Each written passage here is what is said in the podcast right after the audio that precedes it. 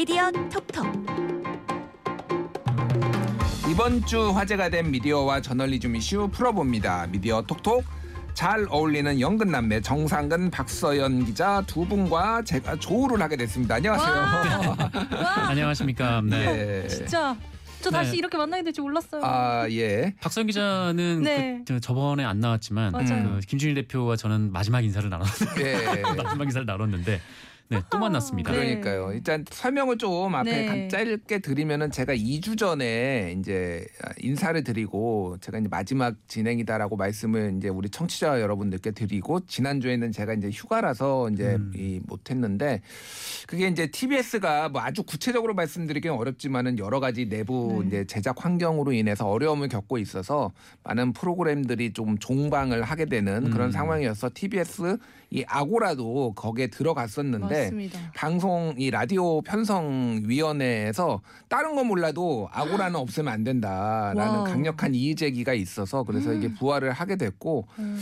그래서 어쨌든 네. 다시 제가 이 진행을 하게 됐습니다. 일단 혼선을 드려서 제가 죄송하다는 말씀 먼저 드리고요. 네. 예. 좋으신가요? 아니 아니 기사도, 저는 쓰, 기사도 쓰셨다면서요? 아니, 그게 아니라- 아고라 폐지. 그러니까 네, 그래서 이제 TBS가 재정 위기를 겪고 있어서 하반기 제작 프로그램을 만들기가 조금 어려운 상황이다. 음. 네, 이런 기사를 쓰면서 TBS 아고라도 폐지된 그런 프로그램 중에 하나라고 기사를 쓰고 있었는데 갑자기 TBS 측에서 아 갑자기 살아났다. 음. 음. 네, 쓰고 있는 와중에 또 공교롭게도 그런 연락이 왔더라고요. 음. 그래서 와 우리 프로그램 살아났구나 이런 생각을 했습니다. 네, 알겠습니다. 네. 어쨌든 아고라에 대한 우리 청취자분들의 기대 그리고 또 회사 측에 대한 회사 측에서의 기대도 좀 큰 것 같아서 저희가 어깨가 무거운데요. 열심히 해서 좋은 프로그램 만들고 또 TBS가 조금 어려움을 겪는데 벗어나는데 저희가 일조할 수 있도록 노력하겠습니다.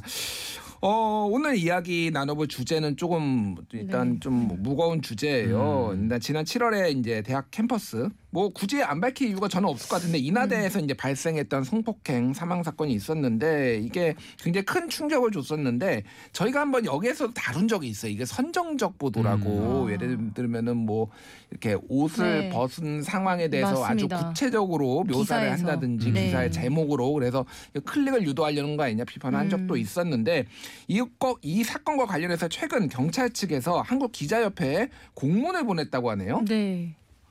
뭐 인천 경찰청에서 이 한국 기자협회로 팩스로 공문을 보냈다고 하고요. 이 공문의 제목은 강력범죄 피해 유가족의 보도 준칙 준수 요청입니다. 어, 여기서 강력범죄라 하면 아, 말씀하셨듯이 최근 인하대학교 캠퍼스에서 발생한 성폭력 사망 사건을 의미하는 것이고요. 어, 유가족들이 요청하는 내용은 그 유가족들이 이 최근에 언론 보도를 접하고 어, 심각한 고통을 호소하고 있기 때문에 이 보도 자제를 요청하는 내용이 담겨 있었습니다. 어, 이게 좀 워낙 좀 충격적인 사건인지라 뭐 보도가 안 될 수는 없을 텐데요. 음. 근데 유족들이 심각한 고통을 호소한 기사는 어, 수사 과정에 참여한 전문가 인터뷰에 들어있던 내용, 어, 그러니까 한마디로 얘기하면 좀 구체적인 사건의 어, 좀 이렇게 진행 수사 과정, 과정. 네, 네. 어, 좀 이런 것들이 있었고, 그리고 이제 피해자의 음성이 담겨 있는 그런 녹취가 맞습니다. 어, 또 보도가 되기도 했었습니다. 어, 그래서 인천경찰청은 이 사고 이후에 유가족들이 좀 극심한 심리적 고통 그리고 슬픔 속에 힘든 시간을 보내고 있다라고 했고요.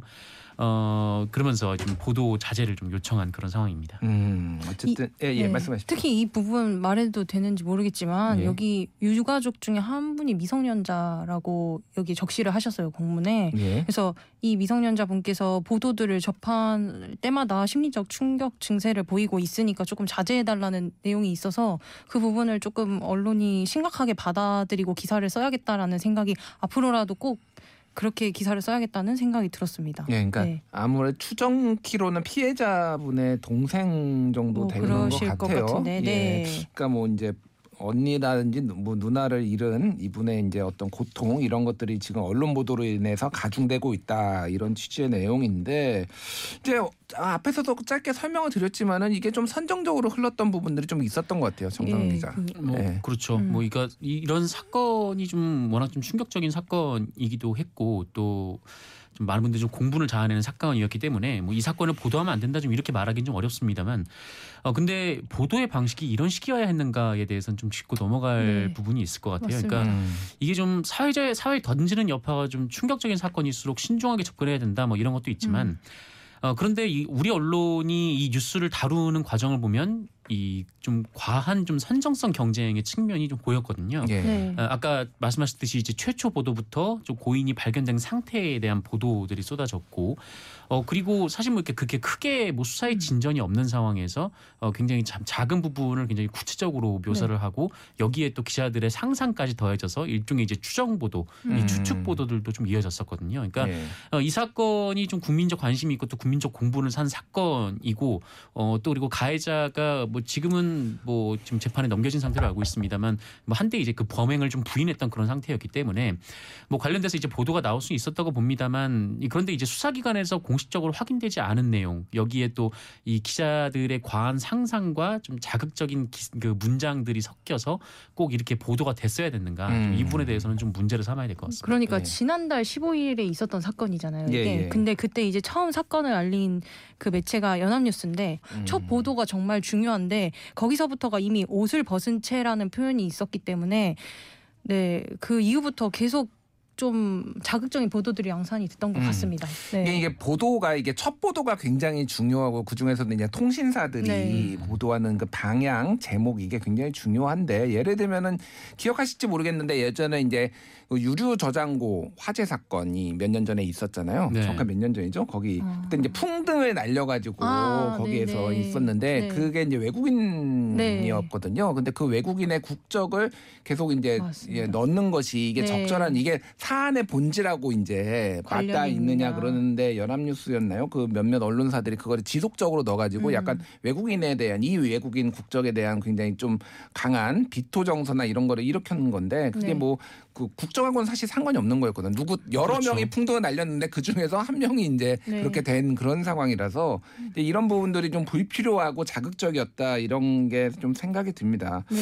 그또 하나 생각이 나는 게 저번에 2년 전이었나요? 그 손정민 군그 음, 한강. 사망, 예, 한강 네. 이제 사망 사건에 관련해서도 그 친구가 유력한 용의자로 맞습니다. 처음에 됐는데 네. 사실 그때 증거가 없었잖아요. 그때는. 네. 근데 언론이 굉장히 단정적으로 해가지고 네. 어떻게 보면 그 친구도 충격을 받았을 텐데 굉장히 네. 가해를 하지 않았나. 그래서 뭐 이런 부분들이 굉장히 좀 반복되는 것 같아요. 특히나 이제 예. 최근에 이 공문을 보낸 이유가 있습니다. 음. 또 이제 연합뉴스의 기사였는데요. 그 25일에 이제 공문을 보냈는데 이보다 앞서서 한 일주일 전쯤에 또 12일 이쯤에 기사가 나왔었는데 아 2주 전이구나. 네, 예. 12일쯤에 또 기사가 나왔었는데 그때 이제 수사 과정에 대해서 이제 설명을 하는 기사를 보도가 되었던 거죠. 그러니까 그 아- 안에서 앞서 말씀해 주셨다시피 어떤 상황이었는지 구체적으로 좀 그동안 또 안 알려졌던 부분들이 언론에 보도가 돼서 음. 네, 계속 이렇게 보도가 되니까 유가족들 입장에서는 네, 힘이 들었던 거고 이게 네. 저도 근데 그 기사 연합뉴스의 기사를 보면서 약간 헷갈리긴 했어요. 음. 그러니까 하, 이종 사실 그 연합뉴스의 기사를 보고 드는 생각은 사실 그 음. 가해자 남성분이 정말 나빴다 이런 음. 생각이 전 들었는데 그런데 또 어쨌든 유가족들은 그런 식의 기사임에도 불구하고 힘드신 거잖아요. 예. 그래서 어디까지 정말 언론들이 선을 잘 지켜서 보도를 해야 되는지를 네, 생각하면서 해야 되면서도 정말 어렵다라는 음. 생각을 하게 됐는데 저는 예, 예. 네. 이 뭐 기자들도 그렇고 뭐 이른바 이제 데스크들도 그렇고 이 정말 이 사건을 좀 사회적으로 어떤 좀 경종을 울리기 위해 혹은 이제 알그 진실적인 팩트를 좀 알리기 네. 위해서 지금 이 사건을 보도하는 건가라는 의심이 음. 드는 일들이 사례들이 굉장히 좀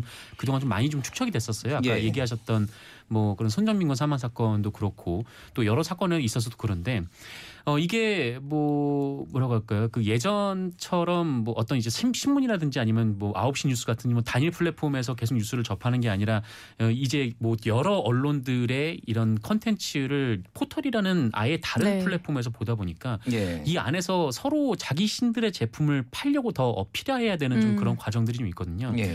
어, 그러다 보니까 최초 보도가 좀 이런 그 피해자의 사망 상 태에 대해서 굳이 쓰지 않아도 될 표현을 제목에 그러니까 제목밖에 안 보이니까요. 음. 제목에 그렇게 넣은 상태였으면 이거보다 더 나의 내가 쓴 기사 혹은 우리 매체가 쓴 기사가 더 잘 보이게 하기 위해서는 음. 그보다 더 자극적이거나 음. 아니면 최소한 그 정도 수준의 자극적 자극성은 좀 유지를 해야 되는 거 아니냐 좀 이런 판단이 안에서 자, 그 작용을 했던 거 아닌가 그렇다면 이것은 국민의 알 권리와 어떤 관계가 있는 것인가라는 음. 좀 그런 비판이 나올 수밖에 없죠. 네. 한국 언론계에 여러 가지 문제점들이 있는데 이게 좀 복합 복합적으로 작용을 한 것 같아요. 말씀하셨다시피 이제 포털을 중심으로 우리가 소비를 하다 보니까 그런 부분들이 가장 선정적인 기사가 가장 메인 주요 기사로 뽑히게 되는 이런 악순환이 있는 것 같습니다. 어쨌든 어, 언론계에도 어떤 기준 가이드라인 같은 게 있잖아요. 한국 기자협회도 인권 보도 준칙, 뭐 그리고 성폭력 범죄 보도 세부 권고, 음. 뭐 기준 이런 것들이 있는데 잘 안 지켜 졌다라는 게 지금 유족들과 경찰의 판단인 거잖아요. 현재 이게. 저도 사실 첫 보도 지난달에 있었던 첫 보도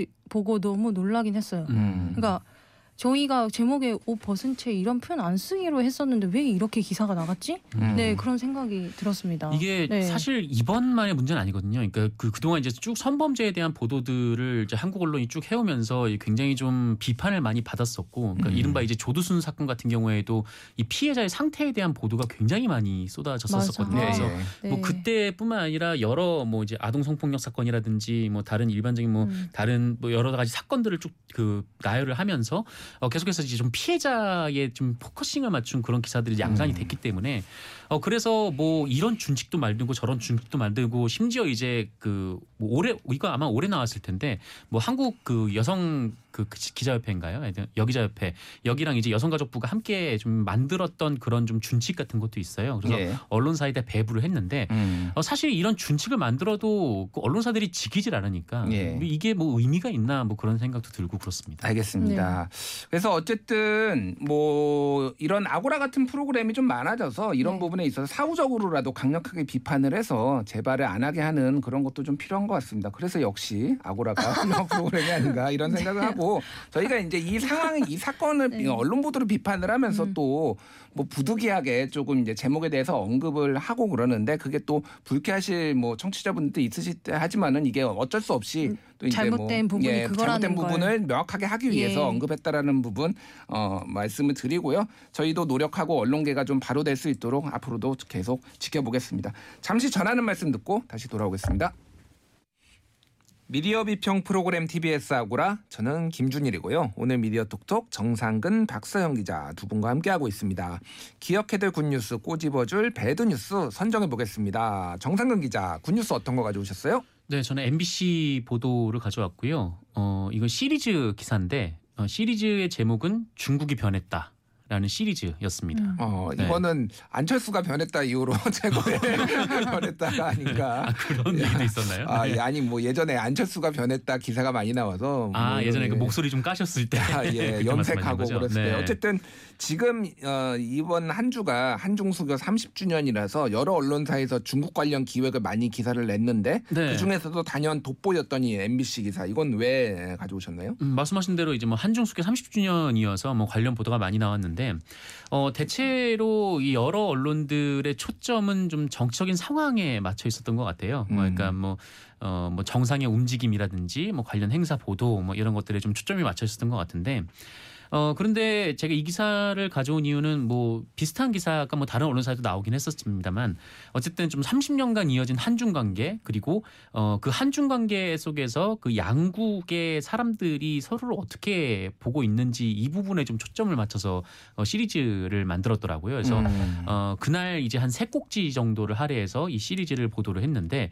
뭐 이제 중국 내에 있는 한국인 또 한국 기업의 상황 그리고 그 한국 내에 있는 중국인 어 그리고 이 한국인과 중국인들이 좀 서로가 서로 어떻게 생각하는지 특히 이제 그 최근 이제 젊은 층들을 대상으로 서로 이제 반중 그리고 이른바 혐한 뭐 이런 얘기들이 나오고 있는데 어 대체 그 어느 정도의 좀 그런 수준인지 여기에 대해서 좀 보도를 좀 다각도적으로 했던 것 같습니다. 그래서 좀 이런 점들을 좀 다양하게 보여주면서 이 수교가 된 지 한 30년이 지났는데 그러니까 뭐 일종의 이제 친구가 된 지 30년이 지났는데 음. 이 친구의 관계는 실질적으로 어떤 음. 관계인가 음. 좀이 부분을 잘 보여준 기사 인 것 같아서 뭐잘 어, 그래서 이제 좀 가져와 봤습니다. 예, 한번 읽어보시면 됐고 이게 또 하나 이제 그 세부 제목 기획 중에 세부 제목으로 뭐 썰렁한 현대차 위축된 베이징 코리아타운 그래서 이게 이제 경제적으로도 상당히 우리가 영향을 받고 있다 뭐 이런 내용도 좀 담겨 있네요. 네 그런 거고 그 다음에 또 다른 이제 그 시리즈의 소제목은 어, 중국이 최고 한국은 이제 핫하지 않다 음. 이런 제목이 있었고 어 그리고 이제 그 세 번 또 다른 그 소제목은 뭐 한국을 뺏을 것 같다. 아, 그러니까 이- 그건 이제 그 한국의 거주 그 우리 국민들이 좀 중국을 어떻게 보고 있는지 좀 이 부분에 좀 초점을 맞춘 것 같은데 음. 또 어쨌든 다각도로 그러니까 여기 시민들 그러니까 사는 사람들의 얘기를 좀 들어본 기사여서 예. 좀 이렇게 주목이 많이 갔습니다. 이번 주에 저도 뭐 MBC 보도뿐만이 아니라 여러 언론사의 기, 기사를 좀 흥미롭게 본 게 있는데 음. 동아일보하고 한국일보가 음. 양국의 그 MZ 세대라고 하죠. 음. 왜 서로를 싫어하는지를 직접 이제 인- 불러가지고 좌담회하거나 아. 인터뷰하거나 뭐 우와. 여론조사하거나 뭐 그런 네. 게 있었거든요. 네. 한번 읽어보시면 될 것 같은 게 참 이게 어렵다. 음. 양국 다 민족주의적 감정이 매우 강하다 보니까 음. 서로 상대방이 우리 거를 도둑질해 갔다라는 음. 비난을 하고 있는 거죠. 뭐 음. 단호, 단호 같은 거를 우리가 어, 무, 그 유네스코에 뭐 국제 문화 유형 그러니까 무형 유산으로 이렇게 등재한 것에 대해서 우리 우리 거를 도둑 맞았다라는 중국인들의 주장. 음. 그리고 한국 사람들은 이제 김치를 음. 이한 중국인들이 또 도, 도둑질해 갔다 음. 이런 식의 이제 감정들이 좀 격해지는 그 과정들을 보면은 조금만 서로 약간 대화를 하다 보면은 이게 이해가 될 수 있는 부분도 있지 않을까 그래서 이게 언론이 또 다시 좀 중요해진다라는 생각도 들어요 왜냐하면 언론들이 이런 것들 중국이 도둑질해 갔다 한국이 도둑 질해 갔다 그러면서 막 네. 환구시보라든지 우리나라 좀 약간 민족주의 성향 강한 데들이 막 보도를 하다 보니까 음. 약간 서로 소통 안 하다 보니까 더 이게 심해지는 건 아닌가 그런 생각도 음. 좀 많이 들더라고요. 예. 네. 네. 이뭐 여기 이번 MBC 시리즈에서도 비슷한 내용이 나오는데 정말 재밌는 거는 이 중국의 젊은이들과 한국의 젊은이들이 어, 서로 공정하지 않고 상식적이지 않다는 아 진짜.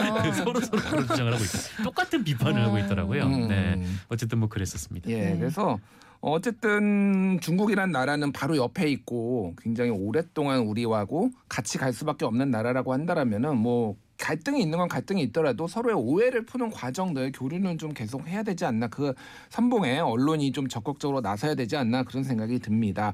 자 이번에 박수영 기자 어, 선정한 굿뉴스 들어볼까요? 서울신문 기획 기사인데요. 정중하고 세련된 혐오 사회라는 주제의 기획 기사입니다. 아, 제목이 일단은 음. 굉장히 아, 궁금하네요. 네. 예. 그한 거의 지난달에 시작된 기획 기사가 10개 넘게 벌써 나와 있는데 어 그러니까 혐오를 어떻게 어떤 큰 공익이라는 이유로 이유란 명분을 씌워 가지고 하고 있다는 그런 현상에 대해서 이야기를 하는 거예요. 음. 예를 들어 뭐 성소수자를 혐오한다고 하면 우리는 어떠한 커다란 명분 때문에 지금 이 사람들이 잘못됐다고 뭐 일깨워주고 있는 거야라는 그런 명분을 세워서 자꾸 정, 혐오를 정당화한다는 거죠. 근데 이게 뭐 성소수 소수자뿐만 아니, 아니라 비단 이제 뭐 정규직에서 아 비정규직에서 정규직으로 전환된 아 정, 비정규직에서 정규직으로 전환된 사람들에 대한 혐오 또 이제 이주민 그다음에 여성 장애인 노조 이런 가- 사회적 약자층에 대해서 각종 혐오를 포장을 해서 이제 온라인에서 이루어지고 있다는 거예요. 예. 이거에 대해서 이제 그 카테고리별로 심층적으로 이제 정리를 엄청 잘 한 기사인데요. 저는 음. 가장 그 시리즈 중에서도 흥미로웠던 기사가 하나 있는데 예. 영남의 진보와 호남의 보수가 겪는 일상의 혐오들에 대해서 분석한 기사예요. 그러니까 음.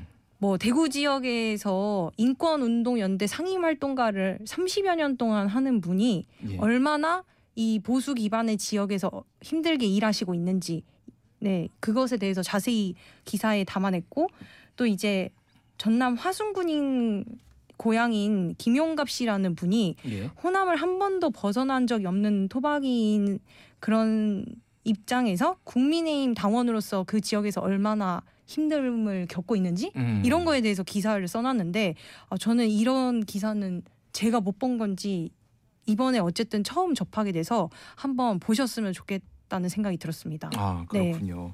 뭐 저기 국민의힘의 순천갑 당협위원장 우리 천하람 네, 저- 위원장이 열심히 네, 지역에서 활동도 하면서 방송에도 나오고 있는데 네, 굉장히 힘들대요. 네. 예, 굉장히 일단은 그러니까 뭐 이거는 특정 정당이나 지역을 뭐 비하거나 그런 건 아닌데 일단은 네.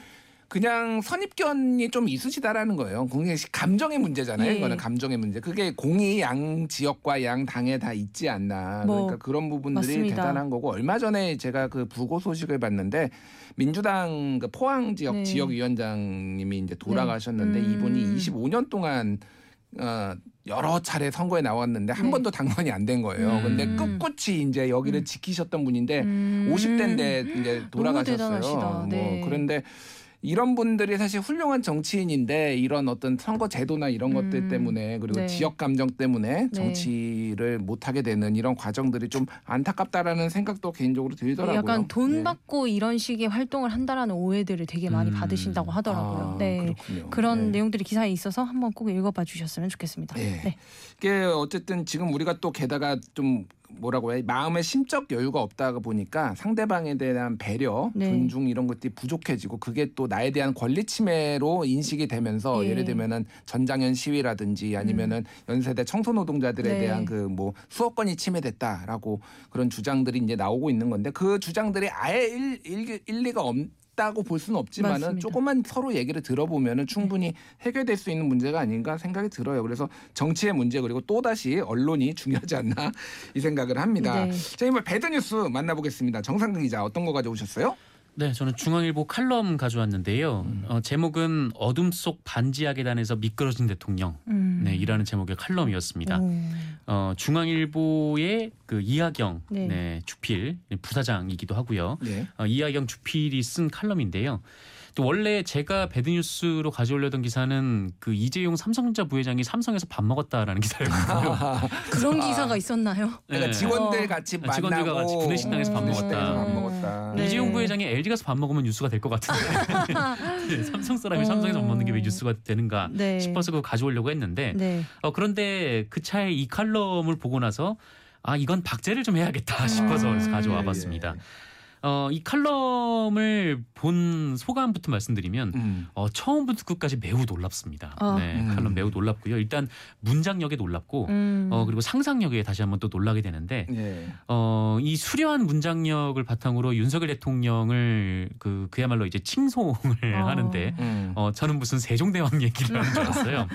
그래서 몇 가지 좀 문장을 말씀드리면 이 참고로 이 칼럼은 지난 8일에 이 폭우로 숨진 이 신림동 일가족 사건 현장에 이 다음 날 윤석열 대통령이 음. 왔다 갔는데 음. 그 일에 대해서 썼던 겁니다. 음. 어, 몇 가지 문장 말씀을 좀 드리면 그 윤석열 대통령이 당시 이제 현장에 가서 그 어, 좀 안타까운 일이 벌어졌던 그 집 근처로 가까이 갔던 네. 모양이에요.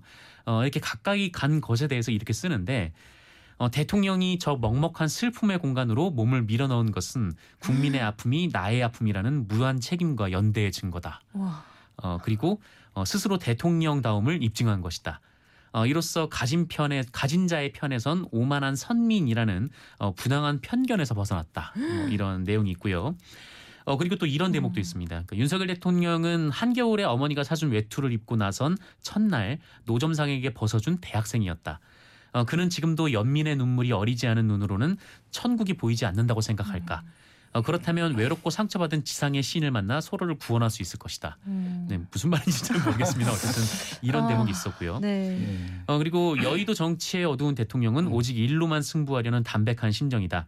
어, 지금은 비록 도를 넘는 공격을 받아 악마화돼 있지만 그가 사익을 멀리한다는 사실은 누구나 안다. 어, 네, 이런 대목이 있었습니다. 그렇군요.